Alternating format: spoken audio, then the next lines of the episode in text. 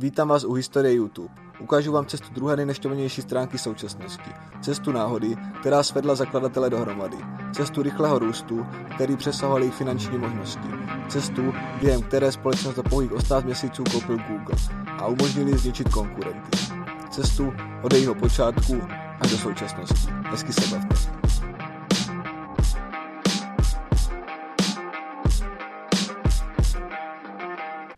Vítám vás u druhého dílu historie YouTube. Pokud jste první neslyšeli, tak si jej puste, protože na něj budeme přímo navazovat. A pokud jo, tak už víte, že tvůrci změnili web tak, aby na něj šli nahrávat videa na pouhé jedno kliknutí. A to byl ten zlom, který přinesl nové uživatele, kteří začali nahrávat na web svá videa. Jenže to sebou taky neslo rizika. O těch se dozvíte víc za chvíli. A právě v této situaci zafungovala PayPal Mafia, o které jsme se bavili v prvním díle, svojí nesmírnou silou. Tím myslím předávání zkušeností a kontaktů. Jeden ze zakladatelů YouTube, Karim, byl na grilovačce u svého bývalého kolegy z PayPalu.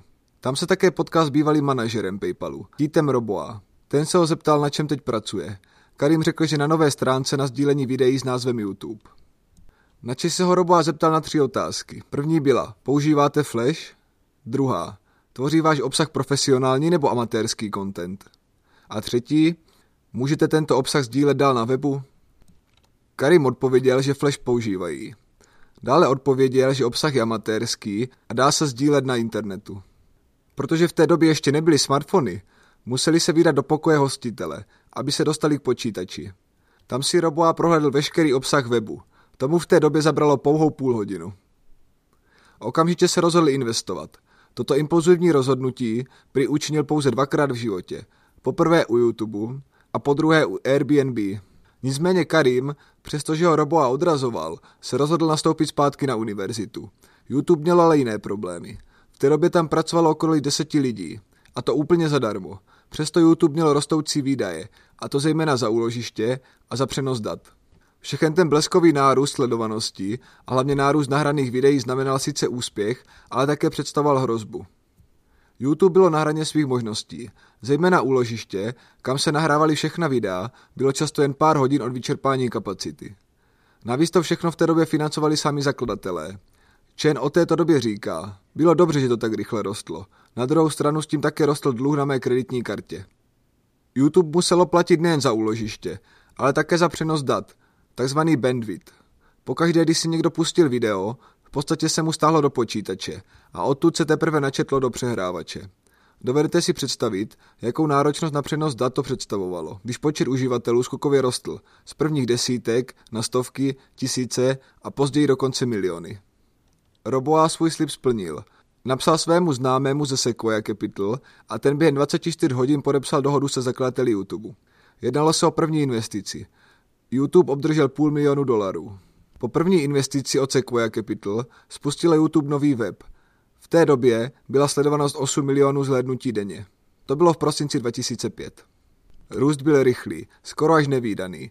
V červenci 2006 byla tato sledovanost už 100 milionů a každý den bylo nahráno 65 nových videí. Náštěvnost rostla o desítky procent týdně. Jen od ledna do července to bylo 297%. Rostla také délka náštěvy a počet puštěných videí. Ten se za tuto dobu zvedl pětkrát. Podle Forbesu výdaje za přenos dat byly v roce 2006 1 milion dolarů měsíčně. Takže v době, kdy to zakladatelé financovali sami, se jednalo o daleko menší částku, přesto citelnou. I když zakladatelé měli vyplacený podíl ze svého působení v PayPalu, ten by na rozvoj a provoz YouTube nestačil. Proto bylo klíčové, že sehnali investora. Sequoia Capital je venture kapitálová hvězda. Ta do YouTube investovala od listopadu 2005 do dubna 2006 11,5 milionu dolarů. Počáteční investice byla 3,5 milionu dolarů. A pět měsíců poté Sequoia vložila dalších 8. Sequoia Capital patří mezi nejznámější venture kapitálové firmy. Investovala peníze například do Google nebo Apple. A tím myslím v počátcích těchto firm, ne v době, kdy do nich investoval každý. Podle New York Times si Sequoia Capital po prodeji YouTube přišla na 495 milionů dolarů. To znamená, že se jí pětiměsíční investice vrátila 43krát. Také nutné si uvědomit, že se jednalo o částku, která byla dána nižší cenou akcí Google oproti dnešku. Z dnešního pohledu by Sequoia vydělala na této investici 24 miliard korun. To ale dost předbíhám. Takže zpátky do roku 2006, do doby po vstupu investora. V tu dobu se YouTube poprvé dostal mezi 35 tisíc nejnaštěvovanějších stránek. Nemělo ale žádné prostory, proto všichni pracovali z domovů. Většinu prvních zaměstnanců tvořili lidé z PayPalu. To mělo výhodu. Zakladatelé tak nemuseli dělat složité výběrové řízení a uchazeče prověřovat. Všichni se nějakým způsobem znali. Poté následoval přesun do nových prostor, které jim zařídil Sequoia Capital. Odsud se brzy stěhovali do vlastních prostor. Byl to klasický startupový příběh. Zakladatelé dělali vše, od montování židlí až po exekutivu. Peníze ale pořád nestačily. Takže když potřebovali v nových prostorech rozdělit kanceláře, které měly podobu jednoho velkého open spaceu na části, tak místo zdí použili obyčejné závěsy. Krátké video o této době si můžete najít kde jinde než na YouTube. A to pod názvem The Making of YouTube. V době prodeje mělo YouTube okolo 60 zaměstnanců. Další důležitá postava v historii YouTube byla Julie Supn. Ta prošla několika velkými firmami. Když se přestěhovala zpátky do Silicon Valley, kontaktovali zástupce Sequoia Capital a nabídli jí, že by mohla vést marketing YouTube. Souhlasila a přidala se ke společnosti v září 2005. Několik týdnů poté společně se zbylými dvěmi zakladateli hledali strategie, jak YouTube propagovat a hlavně jak YouTube popisovat. Nakonec přišli s popisem, že YouTube je médium pro průměrné lidi. To nakonec upravili na následující. YouTube je mediální společnost zaměřená na lidi, umožňujícím sdílení a sledování originálních videí prostřednictvím internetu. A to je docela podstatný rozdíl, nemyslíte? Každému průkopníkovi, případně úspěšné firmě, se dříve nebo později vyrojí konkurenti. A to platí i v případě YouTube. Navíc skutečnost, jak rychle a za kolik bylo prodáno, motivovala nejen další firmy k tvorbě takových webů, ale i investiční společnosti, aby do těchto webů masivně investovali. Často šlo o miliony dolarů, někdy i o desítky. Supr byla důležitou postavou, protože v době budování YouTube měla společnost okolo 280 přímých konkurentů. Žádná venture kapitálová firma nechtěla prošvihnout šanci vlastnit další YouTube. Ne vždy to ale vyšlo. Například Polaris Venture Partners investovali 11 milionů dolarů do podobné stránky, jmenovala se heavy.com. Když na ní dnes zajdete, uvidíte, že této firmě se to nepovedlo. Na tomto webu nenajdete žádné video, pouze textové zpravodajství. V tomto období vznikaly další a další projekty. Jak ale čas ukázal, vyhrát mohl jen jeden. A tím bylo YouTube. První milion. 2005. První video, které prolomilo pro zakladatele těžko představitelnou hranici jednoho milionu zhlédnutí, byla reklama od firmy Nike, v níž účinkoval Ronaldinho. Ten po obutí nových kopaček předváděl těžko uvěřitelné kousky. I když se později podle některých zdrojů prokázalo, že bylo využito počítačových efektů, tato reklama dokázala rozproudit debatu, zda se jedná o skutečnost nebo o podvrh. To podle mnohých odborníků je společným rysem pro virální videa. Málo kdy na ně lidé mají stejný názor. A ve většině případů to dokáže rozproudit diskuzi, která výrazně přiživí růst sledovanosti. Úspěch YouTube připisuje investor ze Sequoia Capital jeho jednoduchosti. K nahrání videa stačilo jedno kliknutí.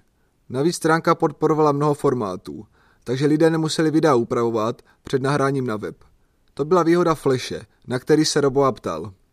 Také důležité podle něj bylo, že YouTube ukazoval sledovanosti videí a byl stabilní. V neposlední řadě úspěch přinesla i funkce vkládání videí z YouTube do jiných stránek. To lidé využívali často na MySpace a ke všemu přispělo pár uživatelů, kteří započali efekt sněhové koule. Navíc je dost možné, že kdyby YouTube začal dříve, tak by takového úspěchu nedosáhl. Kolem roku 2005 docházelo ke zrychlování internetu. To umožnilo rychlejší načítání videí. Určitě si vzpomenete na začátek, kdy jste museli počkat, než se video částečně načte. A pokud máte kvalitního poskytovatele, jako já, tak občas čekáte i dnes.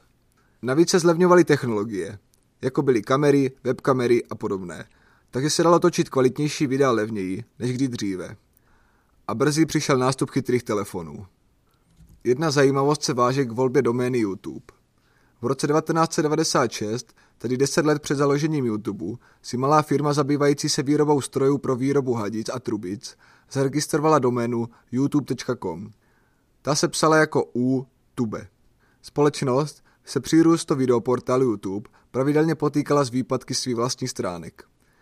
Protože lidi, kteří v té době často ještě nevěděli, jak si YouTube píše, chodili na jejich stránky, ty takový nával nemohli zvládnout a tak často padali. Jen v srpnu 2006 stránky této firmy navštívilo 68 milionů uživatelů. Výrobci často chodili maily od naštvaných lidí, kteří mu nadávali, že u něj na webu nenašli žádná videa. Výrobce strojů se proto rozhodl podat žalobu na YouTube. YouTube reagoval tvorbou ochranných známek. Přesto se vedení YouTube dohodlo s výrobcem. Ten poté žalobu stáhl a změnil název domény. Částka, kterou YouTube zaplatilo výrobci strojů, není známá. Jestli něco provází úspěšný startup, tak je to schopnost vytěžit z minima maximum. To se povedlo i YouTube v případě Lazy Sunday. Lazy Sunday klip, který měl v té době 1,2 milionu zhlédnutí, zapříčinil zvednutí náštěvnosti o 50%, později dosáhl 5 milionů zhlédnutí. Tento klip na stránku však byl nahrán v rozporu s pravidly. Jednalo se o pirátskou nahrávku. Přesto NBC udělala správné rozhodnutí. Věděla, že i když klip umístěný na web byl pirátskou verzí, pořád se jednalo o propagaci, kterou měla v podstatě zdarma. Takže následně NBC uzavřela dohodu s YouTubem. NBC začala na YouTube propagovat své pořady, dávala tam ukázky z nových dílů nebo z pořadů, které se chystala znovu vysílat. Také dávala ukázky a soutěže k sitcomu The Office. K ní mohli uživatelé YouTube nahrávat své videa. Barack Obama YouTube se ukázal jako účinným nástrojem v politické propagaci a v boji o politické posty. A to dokonce o ty nejvyšší. Barack Obama a především jeho tým patřil mezi první, kdo si uvědomil, jakou roli bude hrát internet ve volbách a že i daleko s méně financemi se dá porazit proti kandidát silně podporovaný klasickým establishmentem. Začalo to webovou stránkou, na které Obama vyzýval potenciální voliče ke spolupráci a podpoře. Lidé také natáčeli projevy kandidátů, které pak nahráli na YouTube. Jedno video, ve kterém Obama říká jeho typické jezvíken, se stalo virálním a umožnilo mu zdarma dosáhnout širší sledovanosti. V důsledku této popularity Obamův tým umístil na YouTube přes 2000 videí. A to od registrace v září 2006 do konce přidávání videí, které ustalo v lednu 2013. To je poté, co Obama uhájil post prezidenta ve druhých volbách. Celkový počet zhlédnutí k dnešku je skoro 320 milionů. A to se jedná pouze o oficiální profil. S připočtením neoficiálních by toto číslo bylo daleko větší a jen těžko odhadnutelné. Posuďte sami. Píseň Crash on Obama, kterou naspívala jeho podporovatelka, má 27 milionů zhlédnutí. A to se jedná o produkt naprosto nezávislý na Obamově týmu, který jeho kampaň nestal ani dolar navíc. YouTube se tak ukázal jako funkční platforma pro získávání voličů. Stejně tak jako platforma zvyšující demokracii. Do té doby pouze média rozhodovala, které zprávy budou vydány a vysílány. Internet a následně YouTube toto změnil, i když v budoucnu se dostaneme i k opačné straně mince. V říjnu 2006 Google oznámil, že kupuje YouTube za 1,6 miliardy dolarů. Zakladatelé a venture kapitálový Sequoia Capital nedostali však peníze, ale akcie Google. Podle New York Times největší podíl dostal Harley, bylo to 735 tisíc akcí Google. Pokud by žádnou z nich neprodal, dnes by měl mění v hodnotě skoro 19 miliard korun. Chen dostal o něco méně, konkrétně 694 tisíc akcí.